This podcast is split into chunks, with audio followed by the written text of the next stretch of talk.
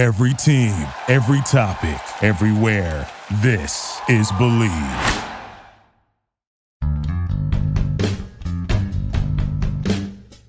Welcome to another Revolution Recap podcast. Joining me today is Brian O'Connell and Greg Johnstone, both from New England Soccer Today. It's been an interesting few weeks for the Revolution with the announcement of some roster moves and obviously lots of interesting stuff going on in the MLS playoffs. We'll start off with the Revolution roster and, and what's happened there, and then get into the expansion draft and, and our thoughts on, on who this team should protect.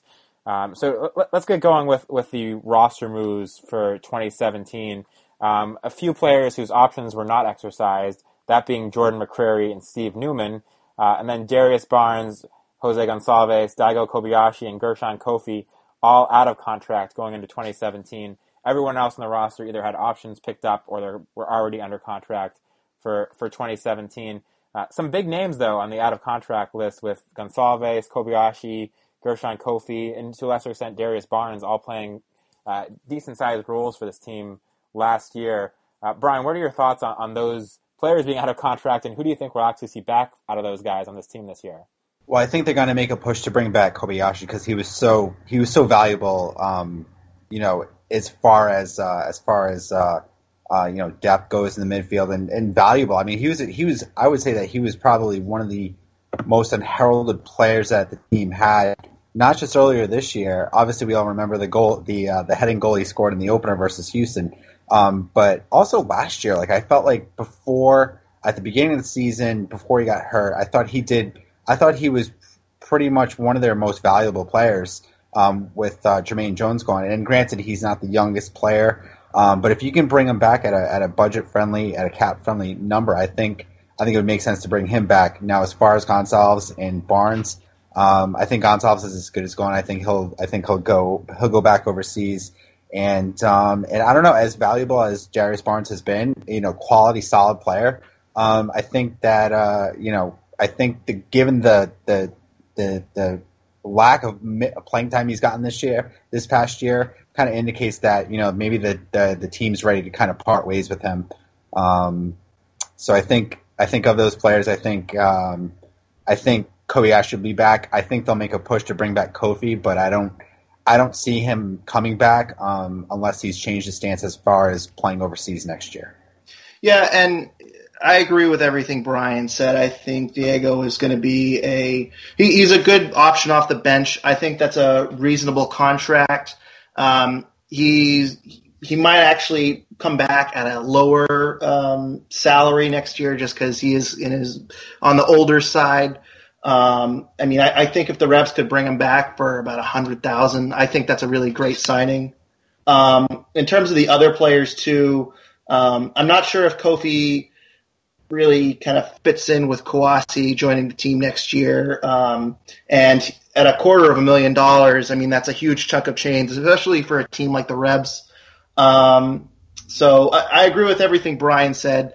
Uh, the one thing I'll add is that I know we kind of talked about Jordan McCrary last time on the podcast, and we were making fun of that pick. Uh, I'm really surprised that um, they didn't ex- uh, uh extend his option another year. Um, I mean, those salaries are not very much. It would be about sixty-three thousand, sixty-five thousand in salary um, for a guy you spent a top ten pick on.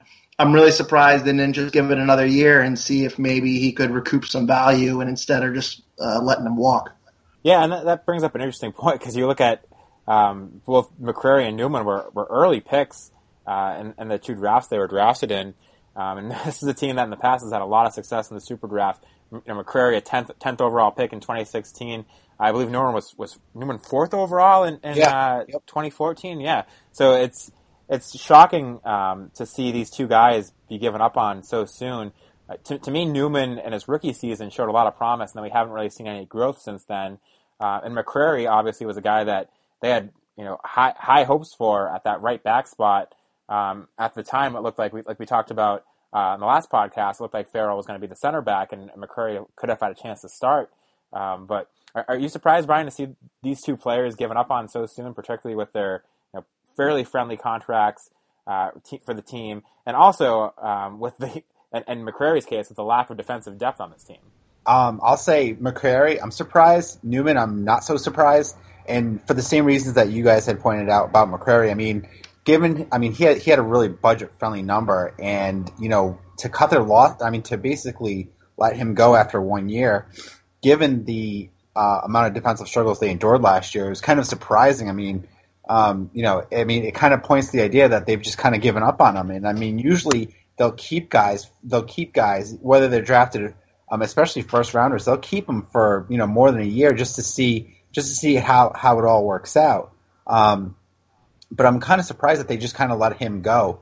Um, knowing that, I mean, granted, he didn't have like the upside of a guy like Keegan Rosenberry.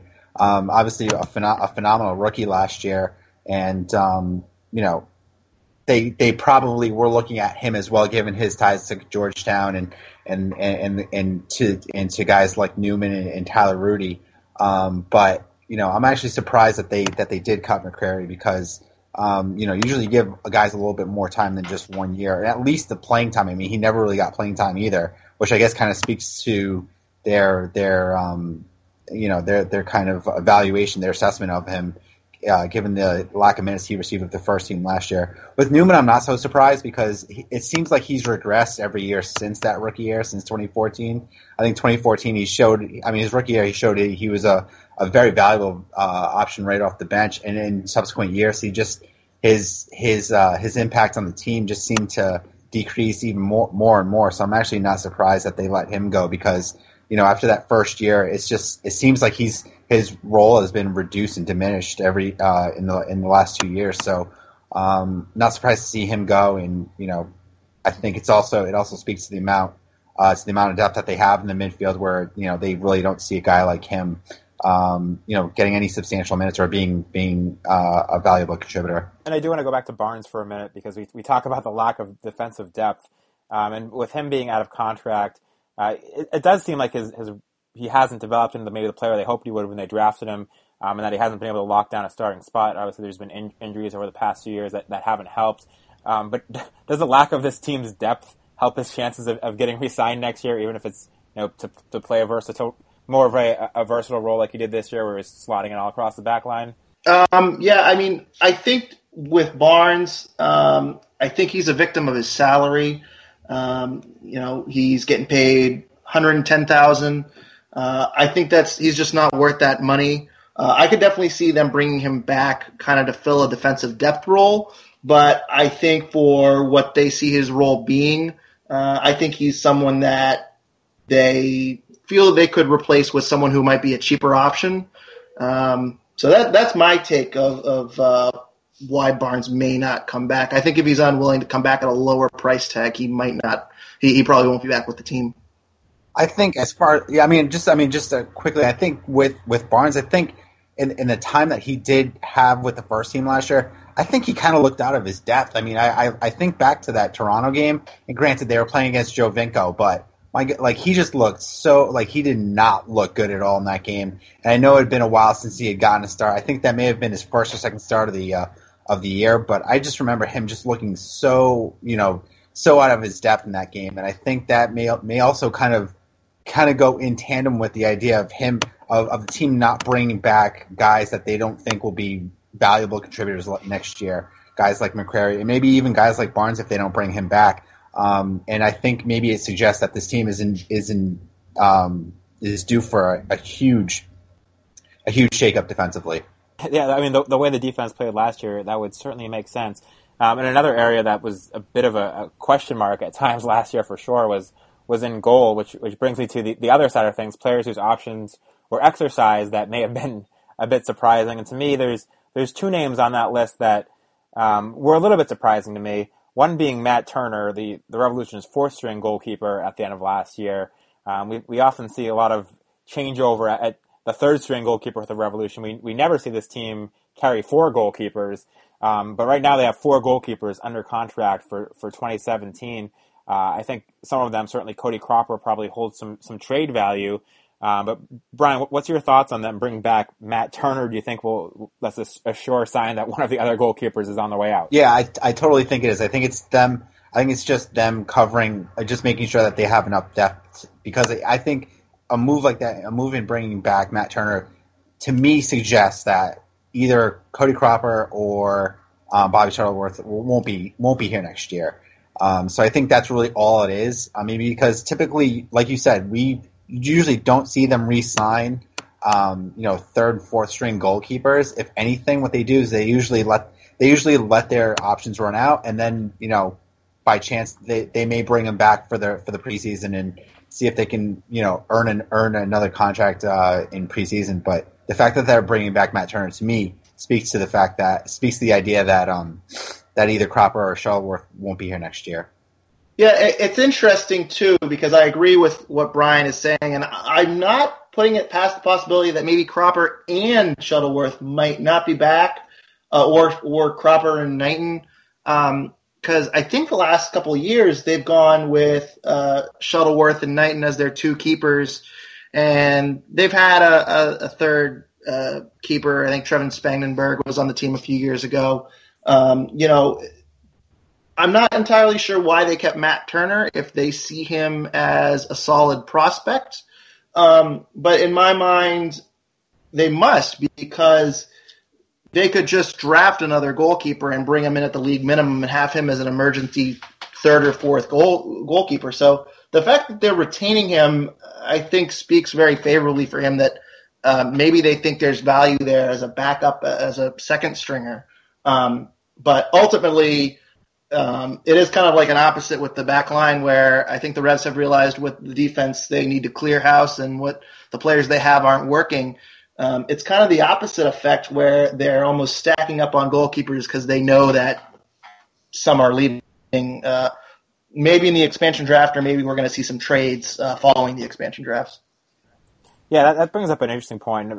First of all, I do want to touch on what Brian said with as far as Matt Turner a good reminder that the Revolution do generally not re-sign these third string goalkeepers and often bring them back to, to get a tryout. I remember seeing Tim Murray several years was was on the out of contract list and then get trials and, and brought back back in the day. Um, so it's an interesting change for them to, to bring Matt Turner back. And, and like Greg said, I think it does speak um, to what he must have shown this season in practice. He must have done something impressive to to, to already earn that uh, option for, for 2017.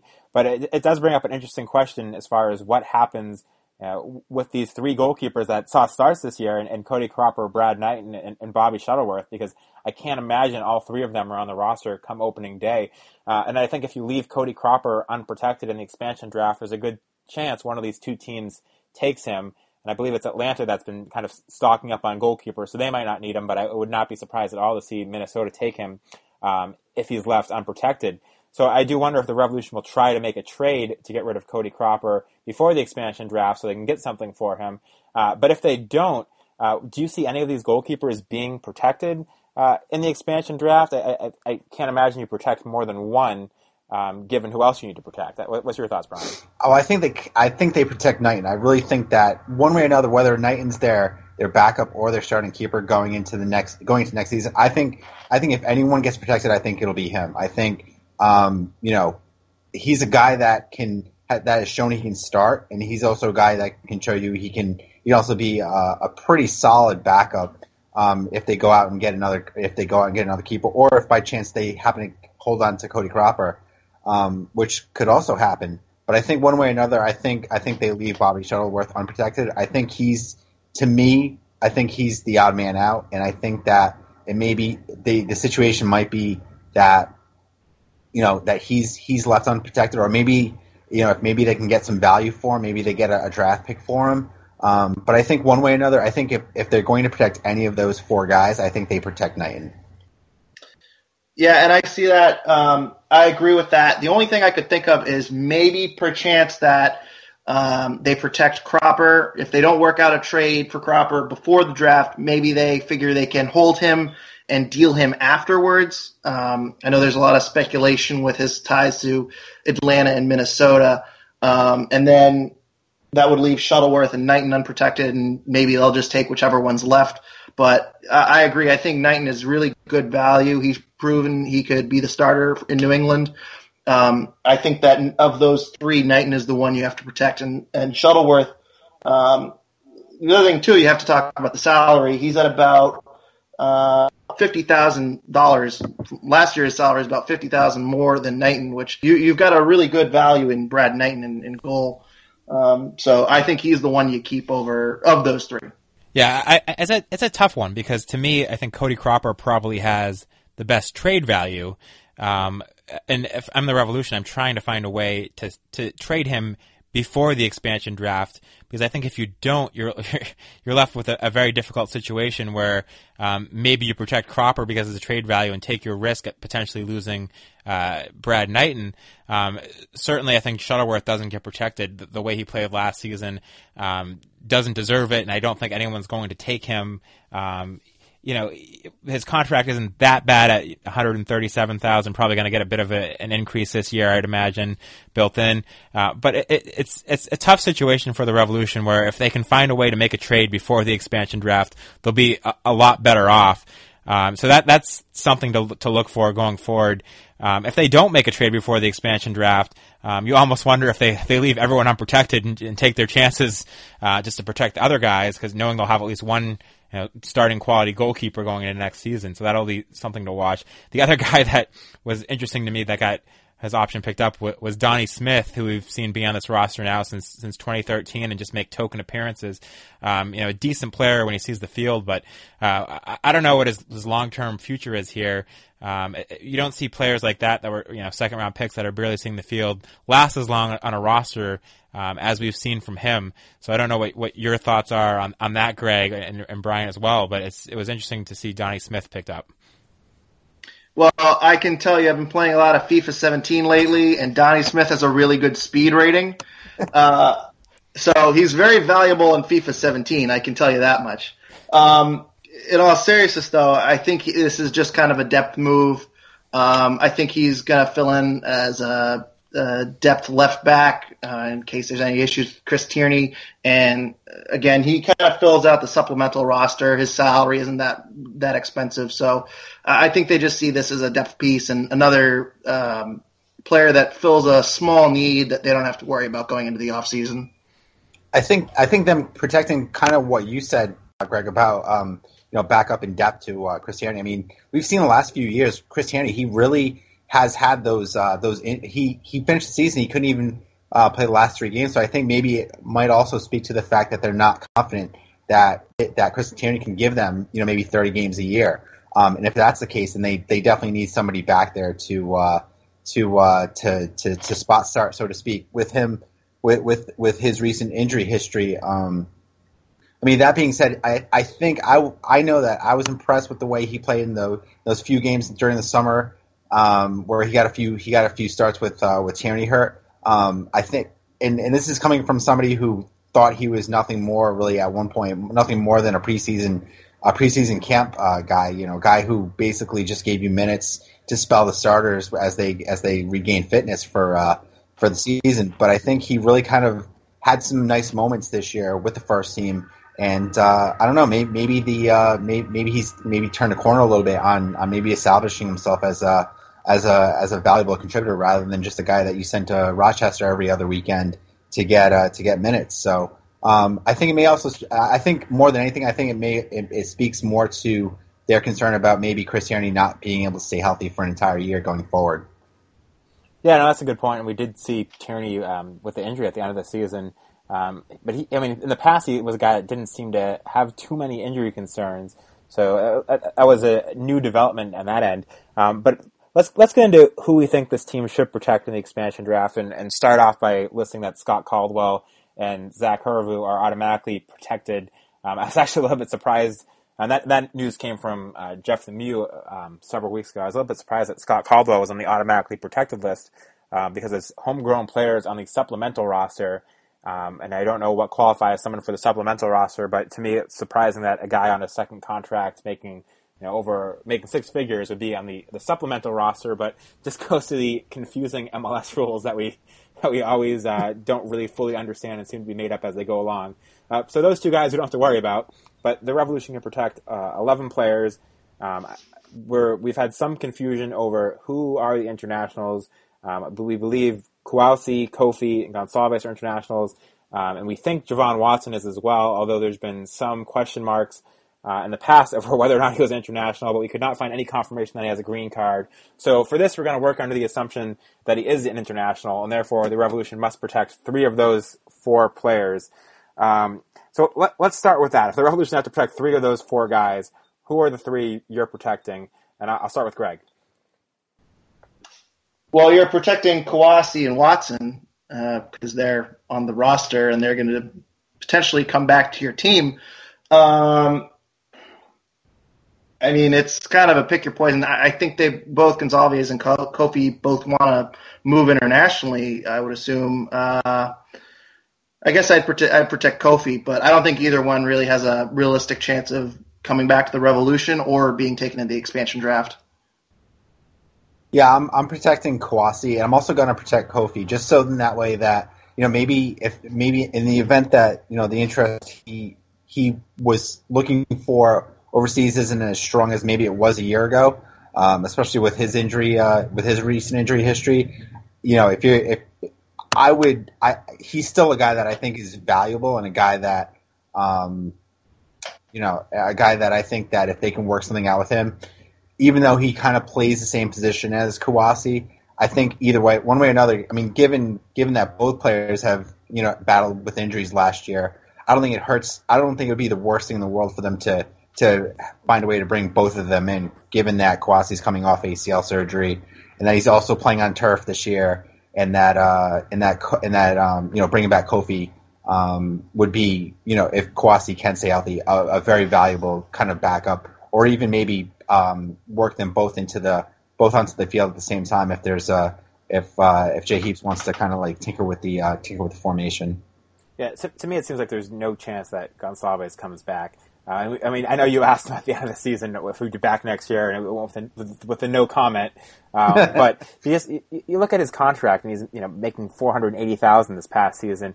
Uh, the way his play uh, has been the past few years, he's not worth it. So uh, and, and, to know that he wants to go overseas as well, I think if he were to stay here, he'd want more money. Uh, but I think he's he's not worth more money. I think if anything, he's he's worth uh, less money, um, and that's not going to happen. He's not going to come back for less money. So that's so, so, I just I just can't imagine that any scenario that would see him coming back to this team. Um, and and because of that, uh, I I can't see why you protect him. I think it's it's obvious that you protect Kouassi. Um, he's going to be a key part of this team next year if he's healthy, or, or, at least if he lives up to what the Revolution want him to to be. Um, Watson, uh, you know, solid right back. That I, I, don't know if they'd be interested in taking him if you left him unprotected, but based on the other options, I think you protect him. And and Koffie, if you can bring him back, um, which I don't think is going to happen, but I think there's a better chance of bringing him back than there is of bringing Gonçalves back at this point. Um, I think he's certainly a guy that you, that you bring back. Um, so to, to me, it's pretty obvious that that you, you bring back Kouassi, or you protect Kouassi, you protect uh, Koffie, and you protect Je-Vaughn Watson. Um, and you know whatever happens with Gonzalez, I don't think anyone's going to pick him up because of the same reasons we discussed. He's probably not coming back to the Revolution. Um, he, he, his play just hasn't deserved, um, hasn't lived up to what his salary has been. So I, I, it's it's obvious that to me, anyways, that those are the three guys there that you protect, which leaves you with eight other players to protect. Um, and I think there's some very obvious ones. Lee Nguyen, he's the guy that you protect. I don't think there's any question there. Diego Fagundez, Kei Kamara, uh, Kelyn Rowe, uh, Andrew Farrell, um, Juan Agudelo, and, and Chris Tierney. Uh, I think those are all guys that we're going to see protected. Uh, and then after that is is where some question marks come in. Uh, I, don't, I don't know where what you, what your thoughts are, Brian. But who, who else do you think this team is going to protect, or do you disagree with any of those guys I just listed? I really don't disagree. I think those are those are kind of the core guys that um, that that you are going to protect.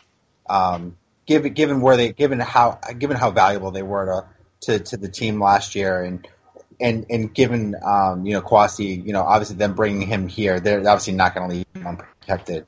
Um, you know it, it's kind of you know who does that leave out? That the the most glaring person that leaves out is Teal Bunbury because I think Teal Bunbury was a guy that if you had I think if we had this conversation at the beginning of the year, I think it would be almost a given that you know all of us would be in agreement that he's a guy that you protect because because of what he showed in the preseason and because of what he showed um, in previous years. But I think you know, and I think I think Greg mentioned this on the last episode was that he he really kind of disappeared in the second half of the season. I mean, after they after they went to the four four two, like he was like in no man's land. He disappeared.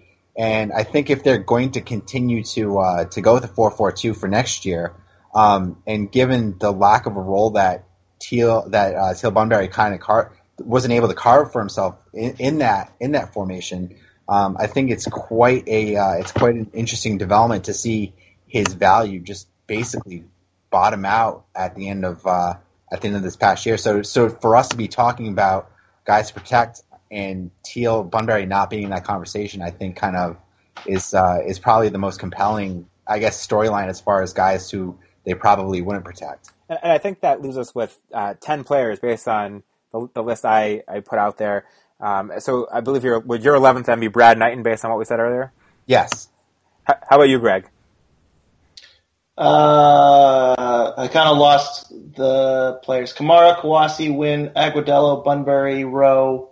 Uh, we didn't have we didn't have Bunbury on the list. You didn't have Bunbury. You Yeah. protected Knighton over Bunbury. Yeah, Brian Brian went with Knighton over Bunbury. Yep. Okay.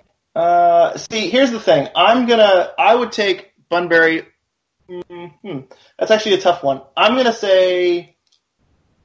I'm gonna say Bunbury over Knighton, and the reason why is because I think Bunbury is gonna have the most trade value. So even if you don't use him as a player, I think I would keep Bunbury just because you could probably send him somewhere and get a decent asset in return. Worst case scenario, if you protect Knighton, even if Knighton is the one of those three taken, which I think Cropper would probably be taken over Knighton. Um, if Knighton is taken, then you have a goalkeeping duo of Cropper and Shuttleworth, and I don't hate that. So I think in my mind, I'd rather keep Bunbury and hope for either a bounce back year or hope you can get something um, through the trade market and just kind of roll the dice with whatever keepers you have. Um, but obviously, we talked about Brad Knighton earlier and um, why of those three he probably provides you the most value.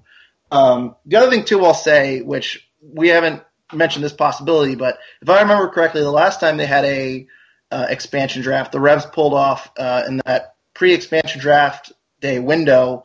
Uh, they sent two internationals to Colorado, I think, um, for like a third string goalkeeper, and they did that to balance out the international slots. So it's not totally. I wouldn't be surprised if they sent the rights of Koffie and Gonzalez to another team, and as a result, they don't have to use that um, uh, uh, protection slot on Watson. They could maybe protect Cropper over Watson. And didn't we see some sort of like bizarre move that some there was some deal was made uh, when New York City FC was coming into the league that they, they made some deal to keep Fagundez who wasn't protected from Yes. being picked. I, Yes. Yes. that was both. yeah, they was- paid. They both- paid. The Revs paid allocation money to both Orlando and New York City FC to not pick Fagundez, So, so I, which I suppose we could Uh, see something like that happen again. Um, And it's also worth noting that this year the draft is only five rounds, so only ten players are going to get picked. Um, eh, so which means that only half the the current teams are going to see a player lost. Um, so I wouldn't be. I mean, if the Revolution play this right, I think there's a, a very good chance that they don't lose anybody. Um, and to me, uh, Bunbury is a guy that you could see picked, and Cropper is a guy that you could see picked. Uh, I guess Knighton is as well. Those those are the three guys that I think you can only protect one of. Um, that leave up leave up some some serious questions. And to me, I think there's a good chance we see the Revolution make a trade to send Cody Cropper to Minnesota before this expansion draft. Um, that's going to be my guess of what's going to happen. And if that's the case, then I think you protect Brad Knighton just to make sure you, you have him for next year. Um, if that's not the case, I think you protect Cody Cropper because I, I'm almost certain he'll get taken. Um, but then that does leave you in the position of having a guy like Teal Bunbury that you invest, invested a lot into that's available, um, and that I could certainly see be taken by one of his teams. It's just the the past two years his play uh, hasn't lived up to his contract and hasn't lived up to the hype and what we've seen from him in the past. Um, so I, I, I don't know how that's going to play out, but I think that is what it's going to come down to for the Revolution is what to do with, with those three players. Um, because I think the other 10, uh, assuming Watson is in fact an international, I think the other 10 spots are, are pretty obvious on, on, on what this team will do. So that's, uh, to me, that's, that's the key spot is that, that last position there. Um, but, you know, I, I don't know about, about you guys, but do you think anyone does get picked up uh, from the Revolution this expansion draft? We, don't, we obviously don't have other teams' protective lists, but it, it's fortunate for them that there's only 10 players that are going to get picked this time. Yeah, I, I, I personally don't think that they're going to get anyone picked unless, of course, you know, they, they surprise us and they leave somebody that, you know, that, that most people would think that they would protect, like a, like a Patrick Mullins from a couple of years ago. Um, you know, it's I, I, I this this time because there's there's only ten picks to be made. I, I don't think they'll lose. I, I personally don't think they'll lose anyone. Obviously, without having the benefit of seeing other teams' lists and have, having those kinds of discussions. But I honestly, you know, this was a this was a team that that, that fell short of the playoffs and really has has on on the whole, without getting into another kind of discussion, really has kind of regressed since their MLS Cup their MLS Cup final from 2014. So I don't think I would actually be kind of a little bit surprised if if somebody um, were to take a flyer on, on an unprotected guy from the uh, from the Revs. And I agree. I could see if Bunbury is left unprotected, I could see um, one of the two new teams taking him and, and maybe putting him into their system. Um, but and maybe Cody Cropper if he's left unprotected. But um, as we've touched on, I, I, think if he's going anywhere, I think it would be um, a trade. I think it has probably already been arranged. Um, so um, the good thing about not having depth is you don't lose anyone in the expansion draft. I guess there's really not a whole lot that the Revs could lose, and and uh, as I say, I mean it's either Bunbury or a goalkeeper, and um, as I say, maybe if the Revs wanted to push Bunbury and his his larger salary out the door, uh, I, I, could see that happening. But uh, overall, in the grand scheme of things, I'm sure there's going to be uh, ten other players that are. are uh, going to find their way onto those rosters. Yeah, the, the Revolution, I think, are in a position where even if they lose one of these guys, assuming they play it the way we think they will with with the protection, um, I, I, don't think they're in, in too bad shape, um, uh, or, in worse shape, I should say, than they already are. Uh, if they lose one of those three players, um, it, it, they're they're in a position where they need some serious help next year. Uh, the positions that they should leave open are a few spaces where they actually do have depth. So I, I, think that the expansion draft is not going to have a huge impact on, on what happens to the Revolution going forward. Uh, but Brian mentioned how far this team has regressed since they made it to MLS Cup, and there's a lot of work for them to get back there. And we, we see two teams now coming up this weekend uh, in MLS Cup on the 10th, a, a rare Saturday MLS Cup. Uh, on on the main Fox network, um, I, I want to get into that for a little bit. We see Seattle and Toronto FC. Um, before we talk a little bit more about those teams, what is everyone's predictions for, for MLS Cup? Um, I, am going to go with Toronto 3 2. How about you, Brian? I'm going to say Toronto 2 1. What do you got, Greg? Uh, oh, I was going to go Toronto 3 2, but I don't want to take your pick. So, and you guys both went Toronto. So uh, I'll end up going Seattle, and I'll go 2 1 in overtime. Well, Curtis Larson from uh, Toronto did did uh, put an article out today where he said you'd have to you know, not be paying any attention to soccer to pick Seattle to win this game. So I don't know if you guys saw that, but that's well, that was something else. Call me out. Yeah, but I think everyone's rooting for Toronto. I mean, I I, I gotta say, I, I think I'm. I think anyone who's followed the MLS and knows how poor Toronto has been historically uh, is kind of pulling for Toronto this Saturday. Well, there's some interesting comparison points from, from both these teams, or what we've seen from the Revolution the past few years. Uh, particular to me is what we've seen from Toronto, uh, a team that in Altidore, Giovinco, and Bradley had a very solid core, three very, very talented DPs among the best players in MLS. Uh, but then this year, what they did to improve their team was, was really impressive to me, and something that I think we've we've all wanted to see out of the Revolution if they were going to be competitive.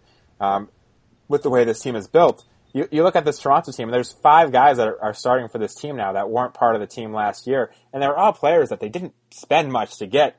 Uh, a guy like Clint Irwin, the, the, goalkeeper, they saw the opportunity when um, you knew Tim Howard was going to go to Colorado. They went out and, and, and, made a trade and brought him in, and that's been a huge move for him as he's really solidified the, their goalkeeping spot. Um, so that was something that was impressive that they did. And then they got a guy like Drew Moore, who's now been a regular star for them um, as, as, a free agent. And they got Stephen Beitashour for just a second round pick uh, from Vancouver, and he's one of the best right backs in, in MLS. And then Will Johnson, another guy they traded a second round pick for um, from, from Portland, who's been a, a huge pickup for them. Um, and then they got uh, Armando Cooper midseason, and another guy who stepped right into their starting lineup. So it's, it's really impressive that they did that, and all they did was give up two second round picks, you know, a, a third round pick for Irwin. I, believe, I think they also had a conditional uh, first round pick. Um, but when you, when you see the Revolutions return from, from draft picks recently, as we talked about earlier, and how they've gotten nothing from that, and then you see what Toronto was able to do in trading those draft picks, um, and how big all those five players have been uh, contributing to this team, four of them coming via trades for draft picks um, or free agent, it's it's kind of shocking that they've been able to build such a talented team that way. Just shows what you'd like to see a team in the Revolution's position to do uh, to get better. Yeah, I, I, think that, well, first and foremost, it does help that they do have the big three with uh, Michael Bradley, Giovinco, and Jozy Altidore. I mean, first and foremost, you need to have those guys. Yeah. Um, so I think the first thing that, you know, any team that, if Toronto's showing you anything, yeah, you, you can have, you, you can go out and sign kind of like good, good, uh, big name free agents from overseas. Um, but at the same time, you do need to have those depth pieces. And I think, you know, obviously the first thing that the Revs would probably have to do is they would have to make they would have to get one of the one or two of those big players and then build around them. But the thing I think the thing you you bring up that's interesting, Sean, is the, the players that they did bring in to to kind of really strengthen and bolster the roster around those three. Um, you know, the Drew Moores, uh, the Will Johnsons, and the Stephen Beitashours. Those all three of those guys were guys that the Revolution could have easily swung trades for as well. I mean, granted, we don't know the individual situations. I mean, we don't know, um, you know, if Will Johnson or Drew Moore or Steve Beitashour would have come to New England. Obviously, they they can kind of you know they, they their agents can let the Revs know whether or not their clients are interested. But um, but to see the team to see this team really come together because of those moves and to really position themselves as a team that's uh, an MLS Cup favorite come Saturday uh, is is very very interesting because those are the kinds of moves that can put a team that has talent over the top. And if you get the talent and then you put those those make those corresponding moves, I think you know you have yourself you have yourself a Toronto FC, and it all boils down to talent identification, like we had talked about in the last episode. So I think um, that's really what it is. I mean, it's really looking within the league and saying, hey, these are guys that we can get for our second round pick, um, you know, third round pick, or you know wherever, and um, and have them fit in seamlessly and have them you know, buy into what you're doing and have them know that, you know, they're not going to be the guys that are going to win you the games. They, they, they have those players. But to say you're going to be part of a team that, you know, we believe can, can, can, uh, contend for a championship, if you can get those players and you can get them all on the same page and, and get the, and, and, and kind of build around the, your big three, this is what you get. You get, you get a Toronto FC that, you know, couldn't really, really had those three players last year and couldn't get to the playoffs, but once they got those those those contributors within the league, the Clint Irwins and Will Johnsons, you know, look where they are now, and and I think um, a lot can be learned from from that um, from that plan of attack when you're when you're building a roster. Yeah, I, I agree with everything Brian said. I think that was well said. Uh, the one thing I wonder out loud though is um, it'll be interesting to see how free agency plays. We talked about Drew Moore, and I wonder um, you know, I think bringing in guy Altidore and Bradley, uh, and you know, Sean, you talked about building around that. I think there's kind of an excitement of going to a team and playing with those players. Um, and I wonder if uh, if that holds the Revolution back when they don't um, go after a major star player that uh, has a major impact on the field. Um, they do have Lee Nguyen and Juan Agudelo and great players, but uh, I wonder if there's any um, I don't want to say stigma attached, but um, maybe players aren't as willing to come to New England as they are to Toronto. But um, that's kind of just me thinking out loud.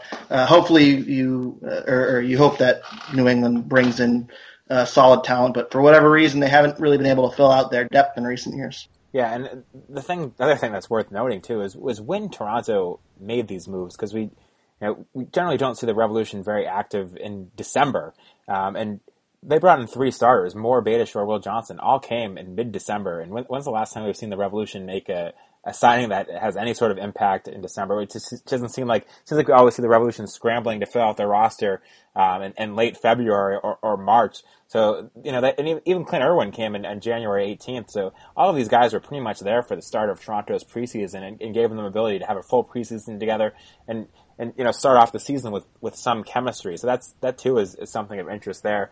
Uh, on the other side, we see a Seattle team that has always been a very good team, but has never quite made it to uh, MLS Cup. Um, uh, and this year, I think of all the years, is the year they'd probably be least likely to do it because you know they lose Obafemi Martins before the season starts to, to China, right before the season starts, and they don't really replace him. And it puts a lot of pressure on a guy like Jordan Morris as a rookie to, to step in and, and do that scoring. And then midseason, they lose Clint Dempsey to their regular heartbeat um, and, and haven't had him since then. Uh, and then they have the coaching change with, with Sigi Schmid getting let go and, and Brian Schmetzer taking over. So it, has been a, a, team with a lot of changes, a lot of upheaval, and at times this year it didn't even look like they were going to make the playoffs. Um, so it's, it's, interesting to see that turnaround that they made um, and very impressive run towards the end of the season because t- to me, with what's happened to them this year, if you told me what was going to happen, I, I never would have seen the Seattle team going as far as they did, especially in what's usually a very difficult Western Conference. Yeah, it's funny. It's funny, Sean, because this team, that this Seattle team, kind of reminds me of the O2 Revs, where they had the coaching, se- they had the coaching change mid-season. They had they had the uh, the the the rookie phenom, you know, with with Taylor Twellman, and you had you know guys that you know at the beginning of the season were count were being were supposed to uh, we're supposed to we're supposed to steer this team towards towards success that just didn't pan out. Um, and it's I, I see a lot of similarities, and I think they're really riding the momentum that they gained, you know, mid to late season, and just have continued to do so, similar to the O2 Revs. So, um, you know, it's it's really interesting to see how they're getting it done, considering all the moves you mentioned with them with them with them losing Obafemi Martins and with them uh, with the midseason firing of uh, Sigi Schmid and uh, and really all the things that have gone on in Seattle this year. Um, so I mean, granted, they made a huge move to get Lodeiro. Lodeiro was phenomenal for them. Um, one of those one of those absolute hits when it comes to uh, bringing in a midseason, make bringing in a player midseason. Um, and there was a really interesting article. I forgot who had the article, but just the perfect fit that Lodeiro was for them. Um, where he like watched MLS games, like he researched like what Seattle was like.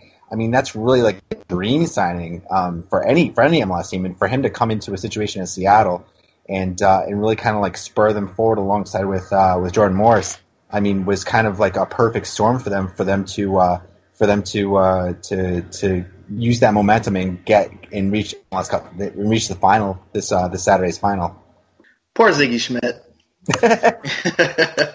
uh, you know, Seattle though just goes to show, and it's like this with all sports. You know, if you find your, uh, if you get momentum and you guys click at the right time, uh, a hot team is a dangerous team in the playoffs, and it is kind of funny that this is the year Seattle makes to the MLS Cup, but um, they're hot right now, and as you said, Lodeiro's been a great fit in Seattle and kind of turned that season around. So, um, yeah, I wouldn't be surprised. I, am predicting Seattle to win now. I was originally, I mean, I, I know I flip flopped the last second. I guess I haven't been watching the MLS this season, but I think I think they're going to do it as of five minutes ago.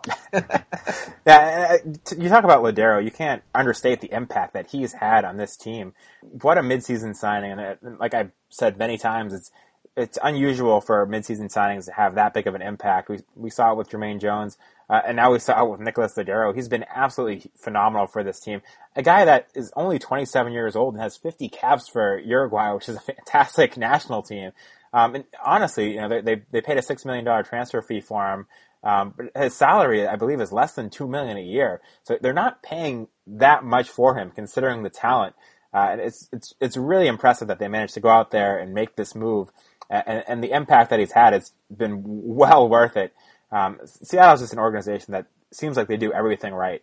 Uh, and they're another team that goes out there and, and makes those complementary signings and finds ways to, to bring in you know cheaper players to, to help their team uh, on top of that. You know, even even guys like Herculez Gomez, veterans that they can bring in and help off the bench. Um, and, and like like Greg was saying earlier, with with a team like Toronto, you have those big names, and it's a, it's a team that you know guys might want to come to. And Seattle certainly with their amazing atmosphere and the you know, the interest the ownership has shown in that team, it seems like that makes them, you know, a, a team to to make it easier to attract a guy like a Herculez Gomez, who you know maybe is towards the end of his career and is not going to be a starter, but can contribute something off the bench. Um, so I think there definitely is something to that. Uh, and, and to see what Seattle did this year, given all the adversity they face, is, is really amazing.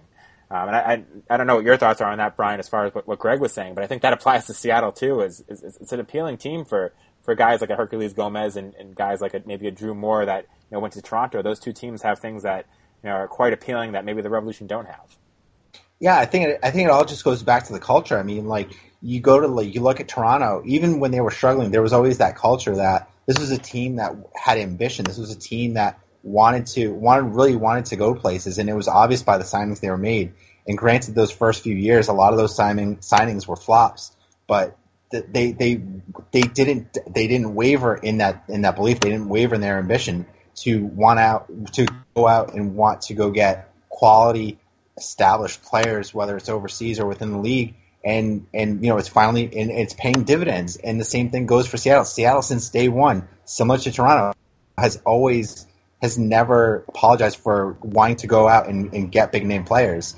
And I think it just speaks to the culture. It speaks to the culture within the club that anything less, you know, they're they're not going to settle for for for being a small, a, a quote unquote small market team and and trying to um, win, and you know, get to the play get to the playoffs every year and be a contender. No, they want championships. That's that's the standard. I feel like um, the standard for for at least from our from our perspective, it seems like you know more often than not, do the Revs say they want to win a championship? Of course they do, but is that belief is that belief you know obvious to other teams and to I mean to other players and to um, and even within the even within uh, you know Gillette Stadium is it obvious that this team is not only do they believe it but they're capable of doing it. Um, and I think it really like I said it all goes back to the culture. The culture in Seattle and Toronto are very similar. The ambition is is is a championship. They and it's not just making the playoffs. It's not just, you know, we're going to build. No, they want to win a championship and it's obvious and that's made obvious not to not only within themselves but across the entire league that they're going to go out and they're going to spend. And when you're a free agent in MLS or you're a veteran player in MLS and you see that those those teams want to do that, you want to be a part of that. I mean, any any competitive athlete wants to be a part of a winning culture and you know, I think it's pretty obvious that uh, th- that those cultures exist in Seattle and Toronto. Yeah, absolutely, and that's something that, as you said, perception or, or whatever it is is missing here. Um, and it, I, don't know about you guys, but I'm really excited to watch this MLS Cup between these two teams, two of the more, more exciting teams this year. We a, a balmy 30 degrees high in, in Toronto on Saturday, so that'll that'll make it interesting. Possibility of snow flurries. So we might have our first. I believe this would be the first MLS Cup with snow if that were to happen, which would be which would make for some extra excitement wasn't there an MLS Cup in 2010? It was in Toronto too, right? And it was a cold and miserable game. I think who won it that year? The Rapids. The Colorado, right? I think yeah. Conor yeah. Casey was on that team and he scored yeah. the game winner or something like that. I remember I remember watching it and being cold just watching the game. So. Yeah, that's and that was back in November 21st. So we got another like three extra weeks in uh, for for this one to make the weather even worse. So that'll be that'll be something to watch. Um, I do want to wrap things up, but before we do, I know it's a little bit old news now, but I'm curious what everyone's thoughts uh, were on uh, Jurgen Klinsmann uh, being let go and Bruce Arena as his replacement. Um, uh, Greg, what, what, were your thoughts on, on that move with the national team? Uh, I mean, we could do a whole episode. we could. Let's, let's, keep it short. Let's keep it short. Uh, quick, quick thoughts. I'll, I'll, be as abrupt as I can be, but uh, I think it was the right move. I think in terms of Klinsmann, you have a long break until the next qualifying games. Um, I think he made a lot of questionable moves, and I, I think he lost the locker room. Um, I really don't think there's any real reason to keep him on.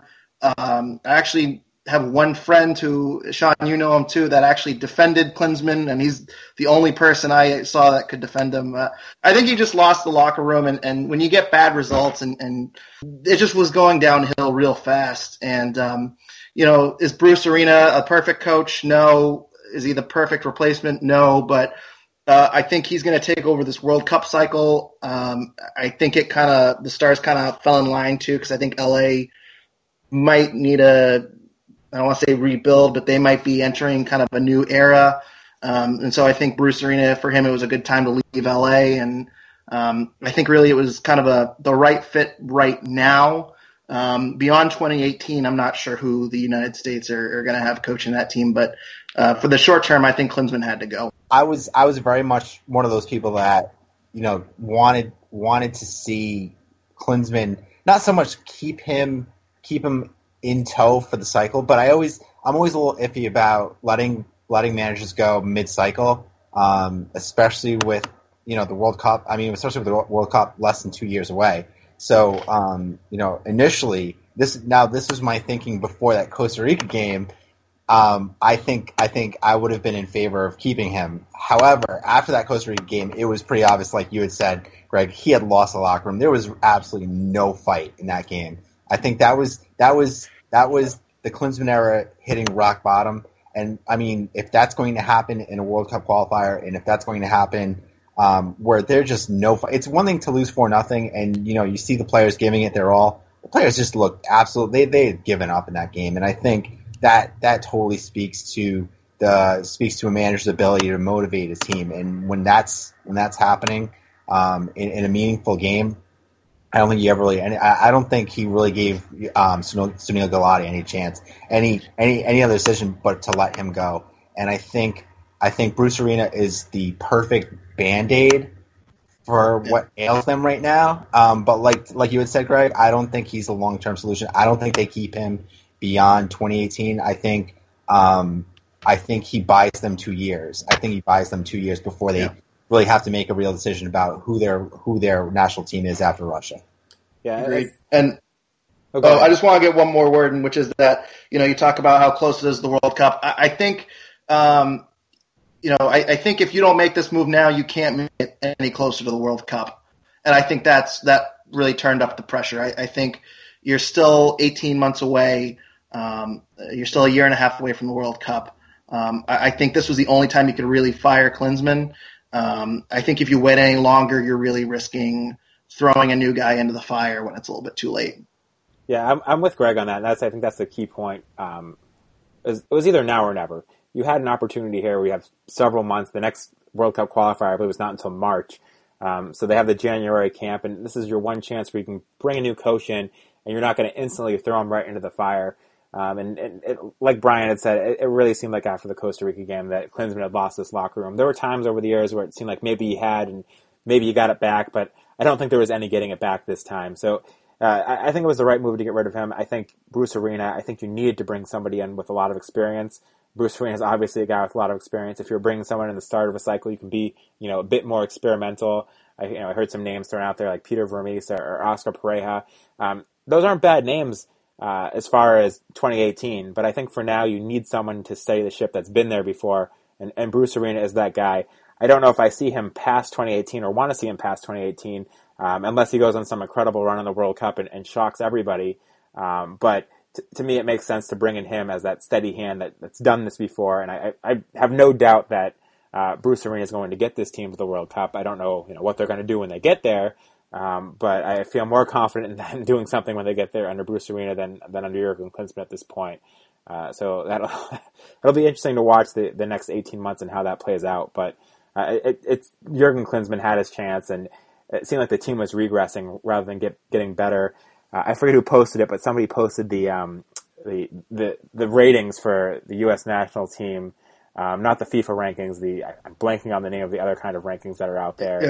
Yeah. 538. Are you talking about the one I sent you? Yeah, yeah, the 538 one. Yeah. 538 no. did a ranking system. I don't know what it's called either, but and it showed that they really haven't progressed any further than they did under any any other coach, if I remember correctly. Yeah, they've had they've had their peaks and their valleys with Klinsmann, and it seems like they're they uh, you know any pro- progress they've made, it's you know two steps forward, two step backwards. Um, so it's it's just you know it was time for a change, and Bruce Arena is a guy that I think we all have the, the faith and uh, that he'll he'll get them there. Um, but enough about the U.S. There's an exciting MLS Cup game coming up on Saturday that I'm looking forward to. Uh, that game again is at 8 p.m. Uh, Eastern Time on Fox, and then the expansion draft is on Tuesday, uh, the 13th. So if there's if there's enough uh, action by the Revolution over the next few weeks, we'll we'll have to do another one of these podcasts and discuss any moves they've made. Um, but but as we were saying, they haven't done too many moves in December, so I'm not I'm not too hopeful there'll be too much Revolution news to talk about uh, in the next few weeks. So not sure when we'll do the next one, but thanks again, Brian, for for joining us, and Greg for joining us as well. Uh, can you guys give out your Twitter where people can follow you? Yep, my handle is uh, Brian O'Connell twenty one, and uh, I'm haven't been tweeting as much lately, but I uh, but I aim to uh, to change that. And I am G Johnstone twelve. Um, and I haven't been tweeting a lot. Mostly, mostly it's been a lot of retweets about uh, baseball and Simpsons references. But when the MLS season comes along, it'll be more soccer oriented.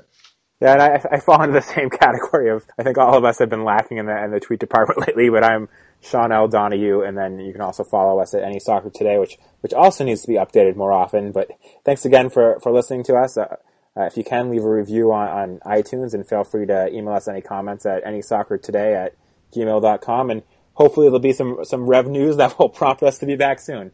Thanks. Everybody in your crew identifies as either Big Mac Burger, McNuggets, or McCrispy Sandwich. But you're the filet fish Sandwich all day. That crispy fish, that savory tartar sauce, that melty cheese, that pillowy bun. Yeah, you get it. Every time. And if you love the filet of fish, right now you can catch two of the classics you love for just $6. Limited time only. Price and participation may vary. Cannot be combined with any other offer. Single item at regular price. Ba da ba ba ba. For the ones who work hard to ensure their crew can always go the extra mile, and the ones who get in early so everyone can go home on time, there's Grainger, offering professional grade supplies backed by product experts so you can quickly and easily find what you need. Plus, you can count on access to a committed team ready to go the extra mile for you.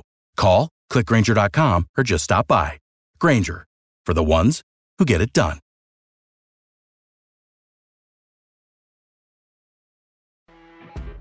You know, when you're listening to a true crime story that has an unbelievable plot twist that makes you stop in your tracks? That's what our podcast, People Are the Worst, brings you with each episode. I'm Rachel. And I'm Rebecca. We're identical twins who love true crime cases that make you say, didn't see that coming, and we hate the people responsible for them. Listen to People Are the Worst now on Apple, Spotify, or wherever you get your podcasts.